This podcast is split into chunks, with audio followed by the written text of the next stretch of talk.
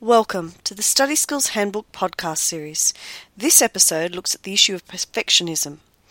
Expectations on students can create a very competitive environment. Students are inundated with information about the significance of academic performance, and the result in many cases is that some students develop unhealthy propensities for perfectionism.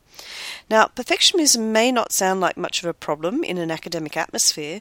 After all, teachers and parents want students to develop strong work ethic ethics and sound study habits. The problem is, true perfectionism actually tends to lead students away from these healthy developments.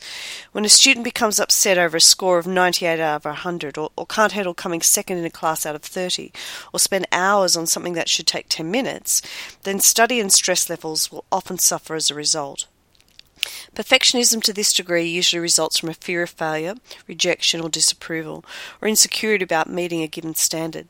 Students feeling these pressures quickly fall into inefficient work patterns, focusing on proving themselves rather than on doing individual assignments effectively. So, how can such pattern and thought processes be avoided? Here's a few suggestions for coping with perfectionism.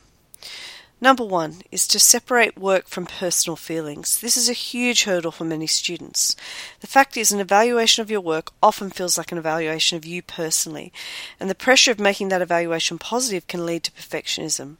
Students must learn to treat work evaluation as feedback for their learning, not as a personal reflection on themselves. Another step, number two, is to set incremental goals. So many students tend to set unattainable or at least extremely difficult goals. Instead, students should focus on setting goals based on past achievements and efforts. So if a student gets 85 on an exam, the goal for the next one should not be 100, it should be 87. If they study only 20 minutes for a test, next time aim for 30. Incremental goals are more reasonable, and most long term improvement does occur gradually. Step three is to recognize stress, and this can be easier said than done, but it's crucial in bat- battling perfectionism. Students need to be aware of the fact that when they're stressing over a project, spending extra unnecessary hours rewriting pages exhaustively. Learning to recognize stress can help students to reevaluate their work methods and stop and think about how much effort is actually appropriate for that task. Number four is to explore efficient work methods.